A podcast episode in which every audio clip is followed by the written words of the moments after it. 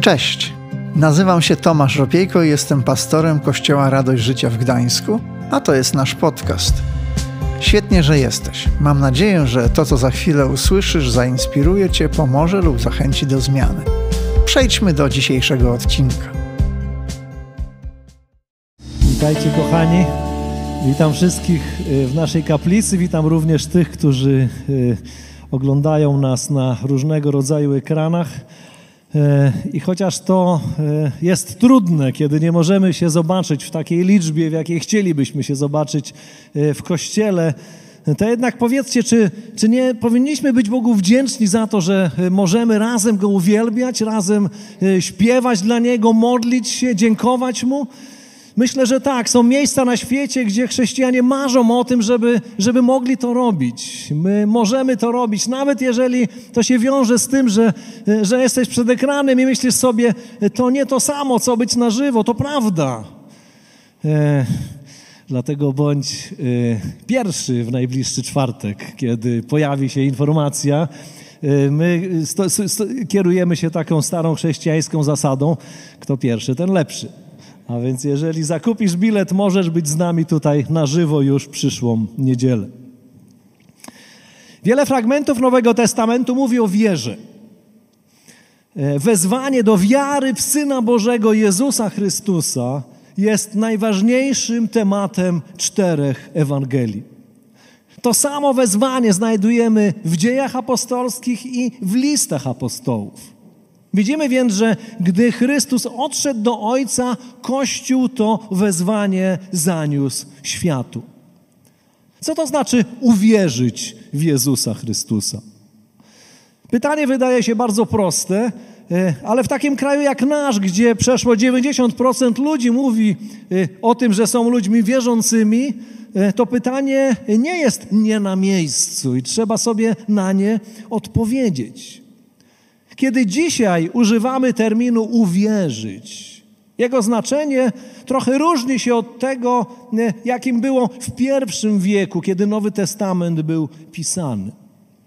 Dzisiaj on często używany jest w znaczeniu zgadzać się z czymś, akceptować coś, e, czy, e, czy uważać za słuszne, mieć takie przekonanie w jakiejś sprawie.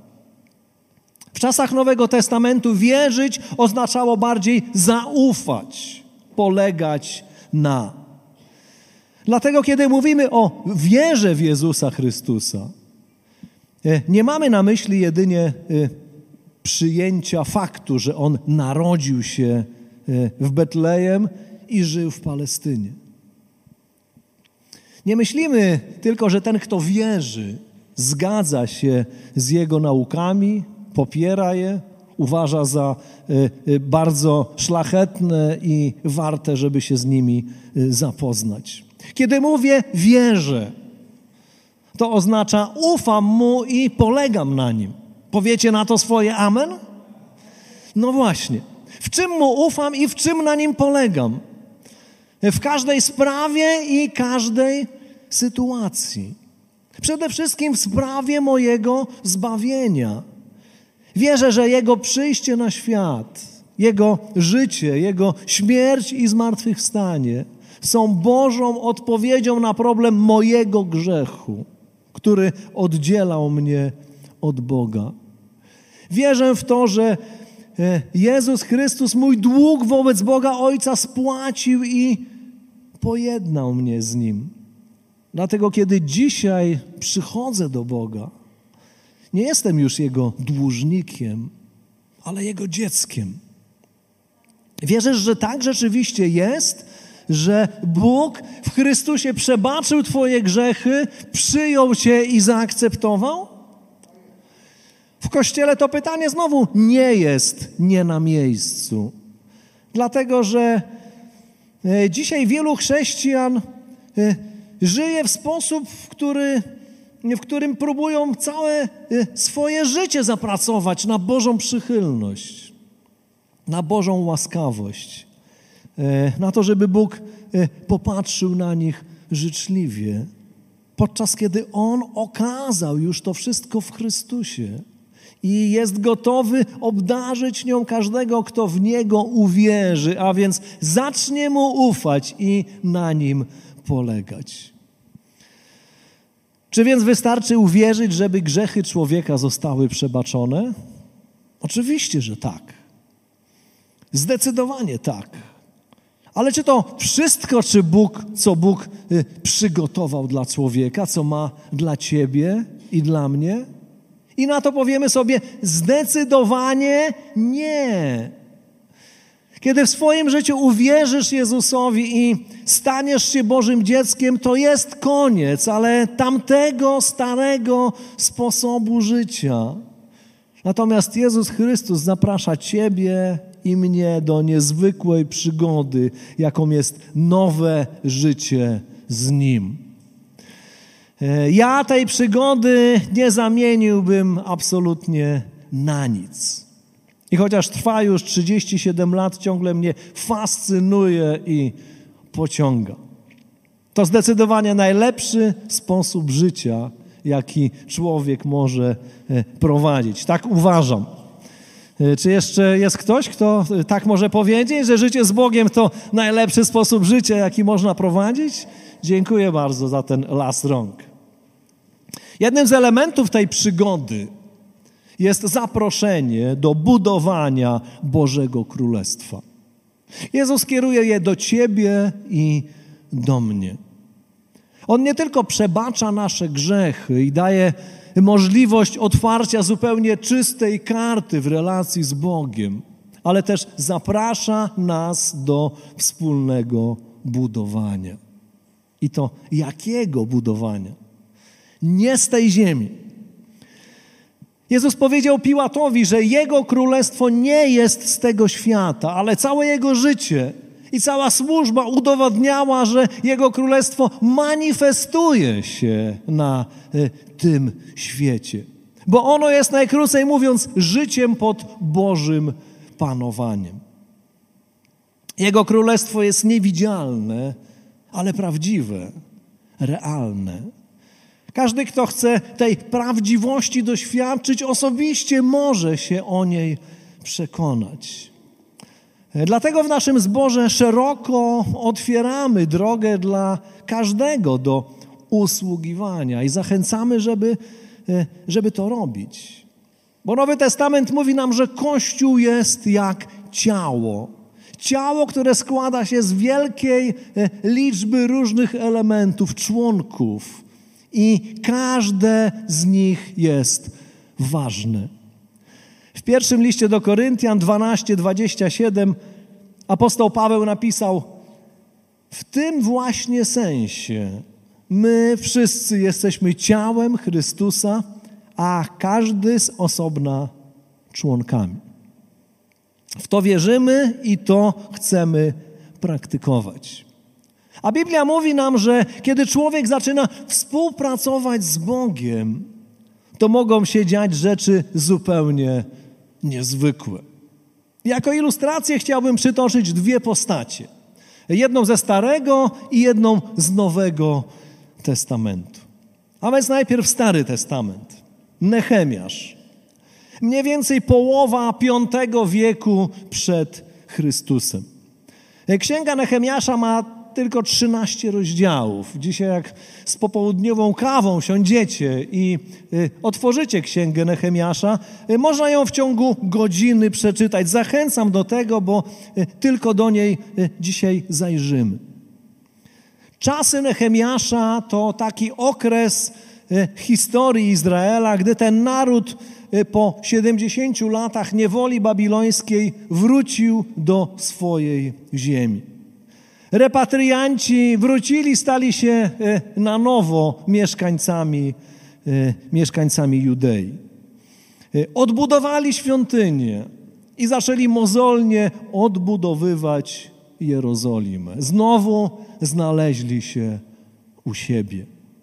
Tak myślę sobie, że tak wiele jest wspólnych elementów w historii Izraela i Polski. My też wiemy, co to znaczy e, utracić niepodległość, niezależność. My też wiemy, e, e, w, naszym, w historii naszego narodu są takie karty bolesne, gdzie, gdzie ludzie byli uprowadzani, wywożeni, a potem jako repatrianci wracali do siebie po latach, dziesiątkach lat. I ta właśnie historia ma miejsce w Judei. Ludzie wrócili do Jerozolimy i zamieszkali w niej, ale w tej stolicy był pewien problem. Miasto nie było bezpieczne. Przede wszystkim dlatego, że mury Jerozolimy były zburzone. A w tamtych czasach, jak o każdej porze dnia i nocy, kto chciał do miasta mógł wejść, a potem wyjść, to po prostu nie mogło być bezpiecznie. A jak nie jest bezpiecznie, to pojawia się niepewność, pojawiają się obawy, strach, lęki, bo zawsze może się wydarzyć coś nieprzewidzianego. Popatrzcie, jak trudno nam się dzisiaj żyje, kiedy nie wiemy, co będzie w następnym tygodniu, czy będziemy normalnie pracować, czy nie, czy dzieci będą chodzić do szkoły, czy będzie trzeba z nimi zostać w domu, czy ten mój autobus, czy tramwaj, którym chcę jechać, Y, zmieszczę się, dam radę wsiąść, czy nie, czy może kierowca nawet się nie zatrzyma, bo limit miejsc już jest, już jest dawno y, zajęty.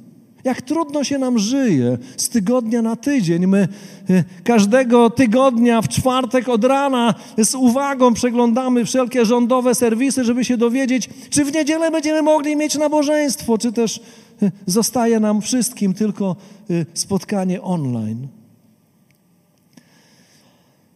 Czytamy w księdze Nehemiasza, że mm, był on urzędnikiem na dworze króla perskiego Artaxerxesa.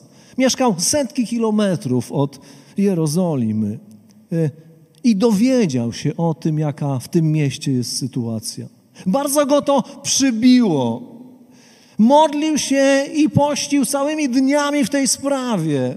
E, bolał w swoim sercu przed Bogiem, że, e, że tak się dzieje. Było to, e, zaczęło być to już po nim widać, a że mm, Nehemiasz bezpośrednio e, usługiwał e, perskiemu królowi, król zauważył, że jest smutny i, i czymś się trapi i go o to zapytał. Wiecie, dzisiaj, nie jest, nie, dzisiaj to nie byłoby niczym dziwnym, ale musimy pamiętać, że na perskim dworze panowały inne prawa. Jeśli stawałeś, jeśli urzędnik stawał smutny przed królem, y, groziło mu skrócenie o głowę. Bo Persowie uważali, że spotkanie z królem, królem królów, panem panów, tak go nazywali, y, jest czymś tak niezwykłym, że człowiek powinien stawać przed królem z radością, z czcią, z uśmiechem. Jeżeli tego nie robił, nauczyli go, że to niewłaściwa postawa. Dlatego czytamy, że kiedy Nehemiasz usłyszał, że król widzi, że coś jest z nim nie tak, przestraszył się, wiedział, co mu grozi. W drugim rozdziale księdze Nehemiasza od e, trzeciego wiersza e, czytamy tak. Odpowiedziałem zatem królowi, królu żyj na wieki, lecz dlaczego nie mam się smucić, skoro miasto, w którym są groby moich ojców, leży w ruinie z bramami spopielonymi przez ogień. Czego byś więc pragnął? zapytał król. Pomodliłem się zatem do Boga niebios i powiedziałem: Gdyby król uznał to za słuszne, i jeśli jako Twój sługa służę Ci dobrze, proszę, poślij mnie do Judei, do miasta, gdzie są groby moich ojców. Chciałbym je odbudować. No ale czytamy, że król się zgadza i Nehemiasz wyrusza do Jerozolimy. To, co zastaje na miejscu, wygląda bardzo zniechęcająco. Bo miasto wprawdzie jest zamieszkałe, ale ludzi w nim nie za wielu. Krzątają się wokół własnych spraw i starają się normalnie żyć, ale to poczucie braku bezpieczeństwa jest widoczne w tym mieście. To coś bardzo obciążającego. To wszystko nie wygląda dobrze, bo mieszkańcy tego miasta nie widzą sposobu, żeby jakoś temu zaradzić. Dlaczego?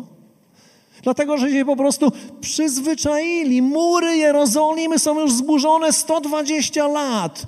I w tym mieście już nie mieszka nikt, kto znałby inną rzeczywistość. Dziesiątki lat, ponad 100 lat już taka właśnie panuje sytuacja w tym mieście. Myślę, że właśnie dlatego Bóg posyła tam Nehemiasza, człowieka z zewnątrz.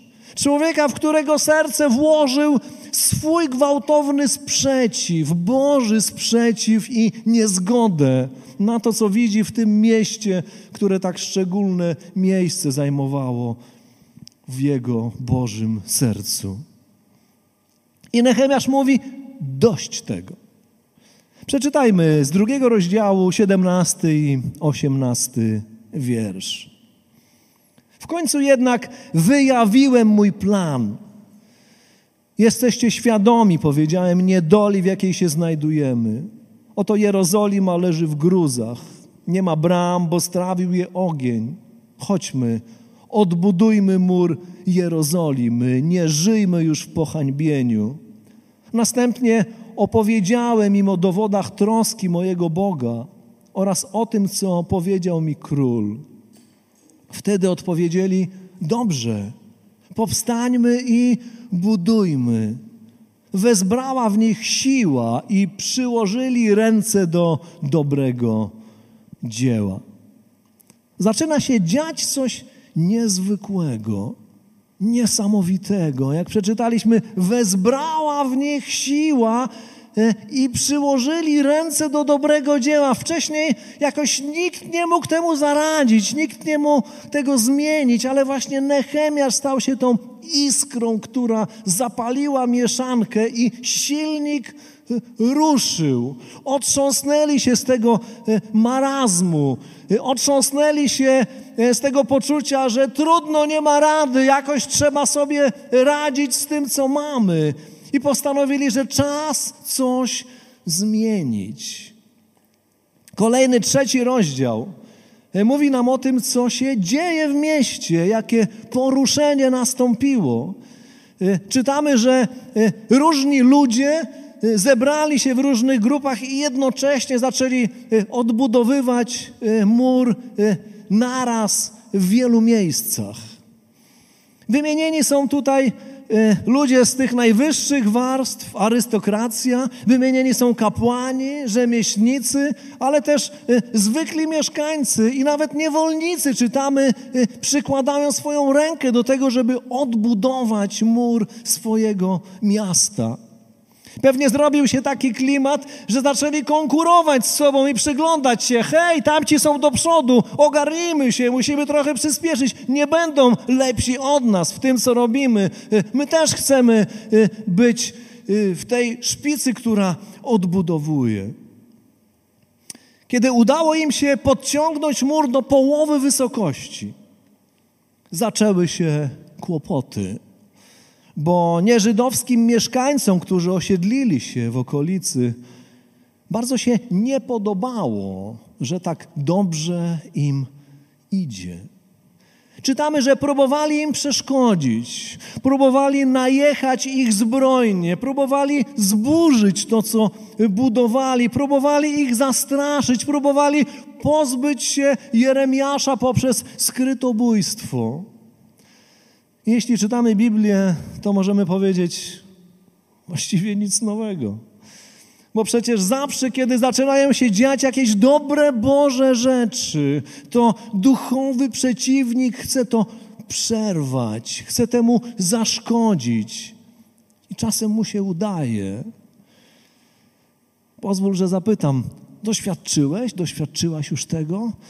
Że kiedy dzieje się coś dobrego, coś Bożego w Twoim życiu, pojawiają się trudności, pojawiają się przeszkody, czasem w nas, czasem wokół nas, po to, żeby, żeby zatrzymać to dobre, które się rozwija. Ale Nehemiasz był doświadczonym Bożym człowiekiem i nie dał się podejść. Wiedział, że to ważne, aby być skoncentrowanym na tym zadaniu. Nie pozwolił, żeby cokolwiek y, zajmowało jego myśli, żeby cokolwiek rozproszyło, odwiodło go od dokończenia tego, tego zadania. Czytamy, że uzbroił tych, którzy budowali, tak żeby nie byli y, bezbronni, kiedy zostaną napadnięci, żeby mogli się bronić. Ale czytamy, że też część swoich ludzi trzymał w odwodzie, y, tak żeby byli gotowi od razu ruszyć do walki z pomocą tym, którzy zostaną y, napadnięci. Skierował też do nich bardzo mocne słowa, które znajdziemy w czwartym rozdziale, w ósmym wierszu tej księgi. Nehemiasz mówi tak: Następnie dokonałem przeglądu, powstałem i powiedziałem przedstawicielom rodów, ludziom sprawującym władzę i wszystkim pozostałym: Nie bójcie się. Pamiętajcie o Panu wielkim i budzącym grozę i walczcie za swoich braci, za swoich synów i córki, za swoje żony i domy. Kochani, to takie ważne słowa. One były ważne wtedy, są ważne i dzisiaj.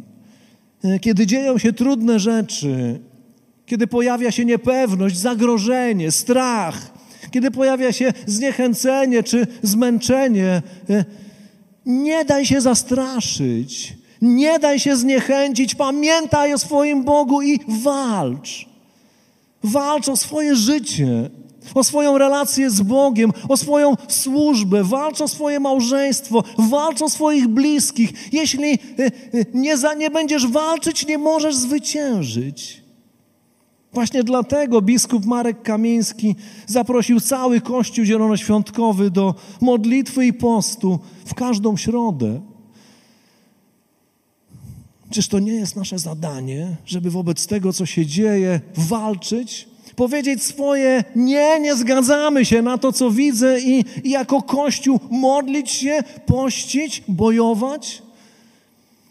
W 24 rozdziale drugiej księgi Samuela czytamy, że e, kiedy zaraza zbierała swoje żniwo w Izraelu, Dawid tak właśnie postąpił. Stanął przed Bogiem, modlił się. To czas, kochani, abyśmy i my jako Kościół stanęli w tym wyłomie, i widząc y, sytuację w naszym kraju, bojowali. Nie dawali się y, zepchnąć do jakiegoś narożnika, ale byli aktywni. To czas na modlitwę, na post. Zapraszam, przyłączmy się w najbliższą środę do modlitwy i do postu o, y, o nasz kraj, o sytuację, która właśnie ma miejsce. Jak skończyła się historia z murem? Szósty rozdział Księgi Nehemiasza, piętnasty wiersz. Mówi nam tak. Mur tymczasem został wykończony. Stało się to w 25 dniu miesiąca Elul. Roboty przy nim trwały 52 dni. Wyobrażacie sobie? E, mur leżał w gruzach ponad 120 lat i nic się nie zmieniało, ale wystarczyły 52 dni, żeby został odbudowany. Żeby sytuacja, atmosfera y, w mieście y, dokumentnie się zmieniła. Co za historia. I kto tego dokonał? Wysokiej klasy specjaliści sprowadzeni z zagranicy? Nie. Mieszkańcy tego miasta. Zwykli ludzie, zapaleni do tego dzieła przez jednego człowieka, którego serce z kolei Bóg zapalił. Kochani, takie rzeczy się dzieją, kiedy ludzie jednoczą się, żeby razem wykonać Bożą wolę, a nie biadolić i narzekać, jak trudne mamy czasy. Zgodzicie się ze mną? Powiecie na to amen? No właśnie. I jeszcze jeden przykład. Jeśli czytasz Nowy Testament, albo chociaż zdarzyło ci się e, do niego zajrzeć, to odkryjesz ciekawą rzecz. Spośród jego 27 ksiąg, prawie połowa, 13, wyszła spod pióra jednego człowieka. Kto nim był? Apostoł Paweł. Kiedyś zaciekły wróg i prześladowca Kościoła, który po swoim osobistym spotkaniu z Chrystusem zaczął głosić, gdzie tylko mógł, że Jezus jest obiecanym przez Boga Zbawicielem. Był człowiekiem niezwykłej pasji i zaangażowania, po prostu niestrudzonym. To dzięki jego służbie Ewangelia zaczęła być powszechnie głoszona poza środowiskiem żydowskim i dotarła do Europy. Przed Pawłem chrześcijaństwo było traktowane jako część judaizmu. Służba Pawła sprawiła, że Jezus Chrystus przestał być postrzegany jedynie jako Mesjasz dla Żydów, a zaczął być postrzegany jako Zbawiciel dla każdego, kto w Niego wierzy, bo to właśnie Paweł zwiastował, że każdy, kto w Niego wierzy, y, może być zbawiony, będzie zbawiony. Podróże Pawła, założone kościoły, listy, które napisał, niezwykła głębia jego nauczania, to wszystko budzi podziw, zdumienie każdego, kto się bliżej przygląda jego życiu. Co za służba, jaki owoc, jaka zmiana w kościele, jaka zmiana e, wokół kościoła. Jednak kiedy czytamy uważnie, odkryjemy coś jeszcze zaczniemy zauważać, że Paweł nie był po prostu e, genialnym indywidualistą, wybitną jednostką, chociaż też, ale że miał współpracowników. Tu pojawiają się takie osoby jak Tymoteusz, Tytus, Apollos, Barnaba, Marek, autor Ewangelii, Łukasz, autor Ewangelii i dziejów apostolskich. Ale to tylko niektórzy bo było ich znacznie więcej. I tak na przykład e, w szesnastym rozdziale w listu do Rzymian, ostatni rozdział, otwieramy i czyta się jak książkę telefoniczną. Paweł wymienia z imienia i pozdrawia 25 osób i zbiorowo dwie rodziny, pisząc o wielu z nich jak o swoich, jako o swoich partnerach w służbie. Wiecie, ale kłopot polega na tym, że Paweł pisząc ten list jeszcze nigdy nie był w tym zborze. Nigdy nie był w Rzymie. I 25 osób pozdrawia, i rodziny, i dziękuję im za to, co wspólnie e, mogli zrobić. Nie była ma tylu znajomych, tylu współpracowników, partnerów. No właśnie. Bibliści zajmujący się życiem Pawła dochodzą do wniosku, że miał on grono około 40 uczniów i współpracowników, którzy stali za jego służbą, którzy byli częścią tego usługiwania. Bez ich pomocy ta służba nie byłaby taką, jaką znamy. Może niektórzy nie są nawet wymienieni, niektórych znamy, ale, ale wierzę, że jest wielkie mnóstwo ludzi, których imię się w Nowym Testamencie nie pojawia, a którzy mieli tę satysfakcję. Mam udział w tym. Y, byłem tego częścią, to ja też przyłożyłem swoją rękę do tego. I wierzę, że, y, że ta nagroda, która na nich czeka, którą odbiorą z rąk Chrystusa, będzie czymś pięknym, czymś niezwykłym. Wiecie, wśród tych ludzi byli Żydzi, Grecy i Rzymianie. Były kobiety i mężczyźni. Były małżeństwa i osoby stanu wolnego. Byli wierzący od trzech pokoleń i niedawno nawróceni. Cały wachlarz, całe spektrum różnych ludzi. Apostoł więc nie tylko naucza, że Kościół jest jak ciało z wieloma członkami, ale po prostu wprowadza to w życie. On tak prowadził swoją służbę. Stąd taki owoc, taki skutek. Stąd do dzisiaj możemy się zachwycać tym, co, co, o czym czytamy. Nie tylko w życiu Pawła widzimy pasję i oddanie, ale odkrywamy, że to samo potrafił zaszczepić swoim uczniom, swoim współpracownikom i partnerom. Tym, których znał, i tym, którzy przez wieki czytali Jego listy. Powiem szczerze, że ja wiele razy czytając listy Pawła płakałem, leciały mi łzy i mówiłem, Boże, też chcę mieć takie serce. Chcę właśnie z taką pasją, z takim zaangażowaniem Tobie służyć. E, wzorem byli dla mnie Paweł i, i ludzie wokół niego. Dla nas w zborze radość życia, służba dla Boga jest pasją i, i radością. To nasza trzecia wartość, o której dzisiaj mówimy. Służba to nasza pasja. Wierzymy, że służba jest przywilejem, jest okazją, żeby oddać Bogu chwałę. Wierzymy, że kiedy współpracujemy z Bogiem, to niezwykłe rzeczy mogą się dziać w naszym zborze i w naszym mieście. Bo usługujemy Kościołowi, ale usługujemy też miastu.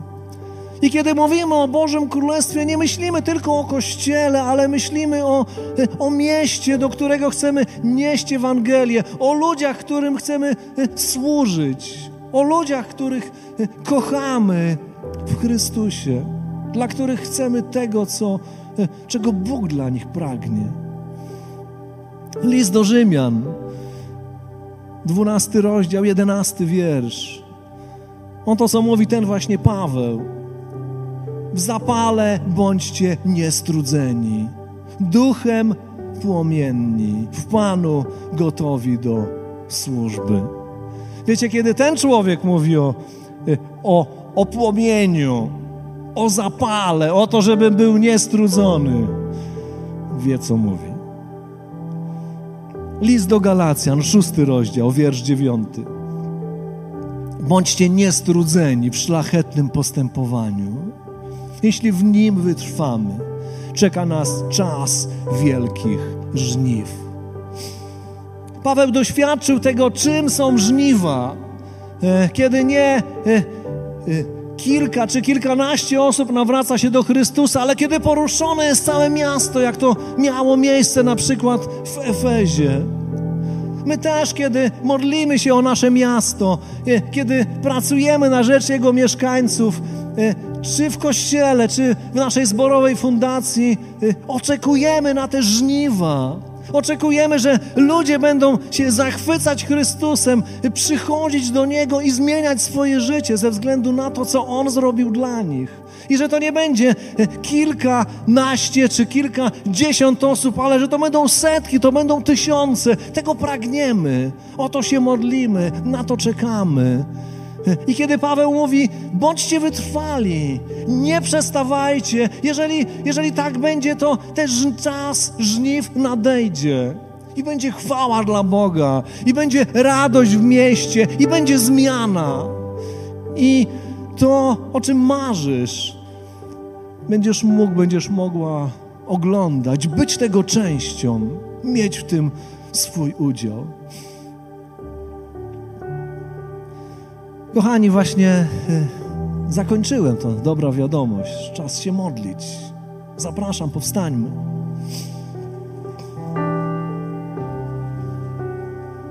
Jeśli Duch Święty porusza Twoje serce i zachęca Cię do dołączenia do, do służby Kościoła, to nie czekaj. Zrób to. Okaż posłuszeństwo Bożemu głosowi w Twoim życiu. A może już usługujesz, pomagasz, jesteś włączony, zaangażowany w to, co wspólnie robimy, ale właśnie doświadczasz trudności, tak jak Nehemiasz i Paweł.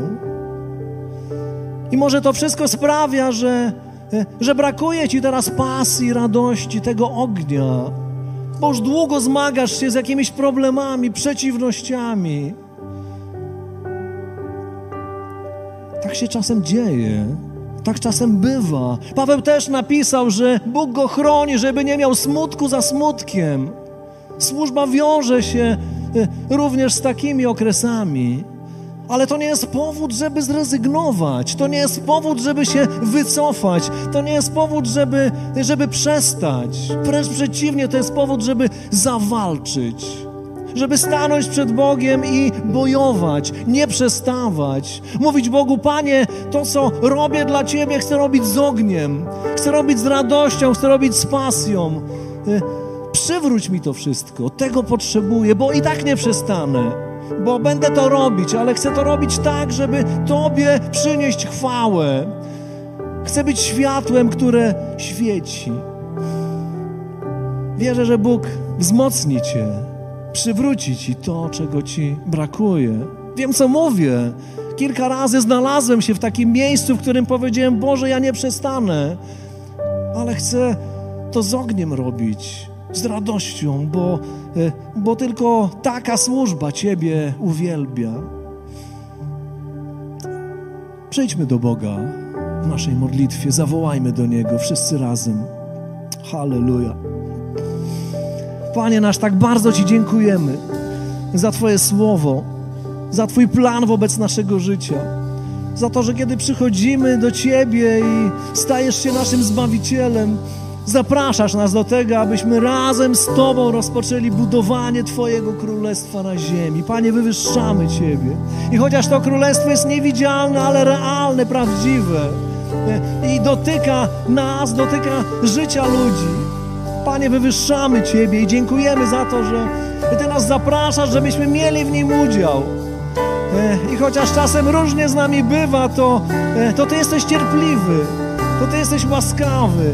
E, dajesz nam robić kolejne kroki i sprawiasz, że się rozwijamy, że wzrastamy. Możemy Ciebie uwielbiać, służąc Tobie, służąc ludziom, kochając ich na Twój sposób tak jak Ty tego od nas oczekujesz. Panie, dziękujemy za to. Modlę się o każdą osobę, która tutaj jest. Modlę się o tych, którzy nas oglądają teraz e, w internecie. Panie, dotknij się serc każdej osoby, Panie. Panie, jeśli w naszym sercu wzrasta to pragnienie, aby dołączyć do tego budowania nie z tej ziemi, to modlę się, Panie, o każdą osobę. Daj nam zrobić krok, konkretny krok i tak, żeby mieć udział w tym, co, co Ty czynisz wśród nas. Panie, modlę się też o tych, którzy przechodzą okres trudności, okres przeciwności, zniechęcenia, osłabienia. Panie, przyjdź na nowo do ich życia ze swoim ogniem, ze swoją radością, ze swoją pasją. Niech to, co robią, Panie, robią z wdzięcznym sercem, uwielbiając Ciebie. Panie, bo to piękne, że możemy razem z Tobą budować i kiedy widzimy, jak to zmienia okoliczności, jak, e, jak to wpływa na życie innych ludzi, Panie, nie chcemy poświęcać się, Panie, żadnej innej sprawie, Panie, bo to jest największa rzecz, w jakiej możemy mieć udział. Chwała Tobie, Panie, wywyższamy Ciebie. Dzięki, że zostałeś z nami do końca. Pamiętaj, że odcinki pojawiają się w każdy poniedziałek o 18. Jeśli chcesz dowiedzieć się o nas więcej, to wejdź na stronę kazetgdańsk.org. Do usłyszenia.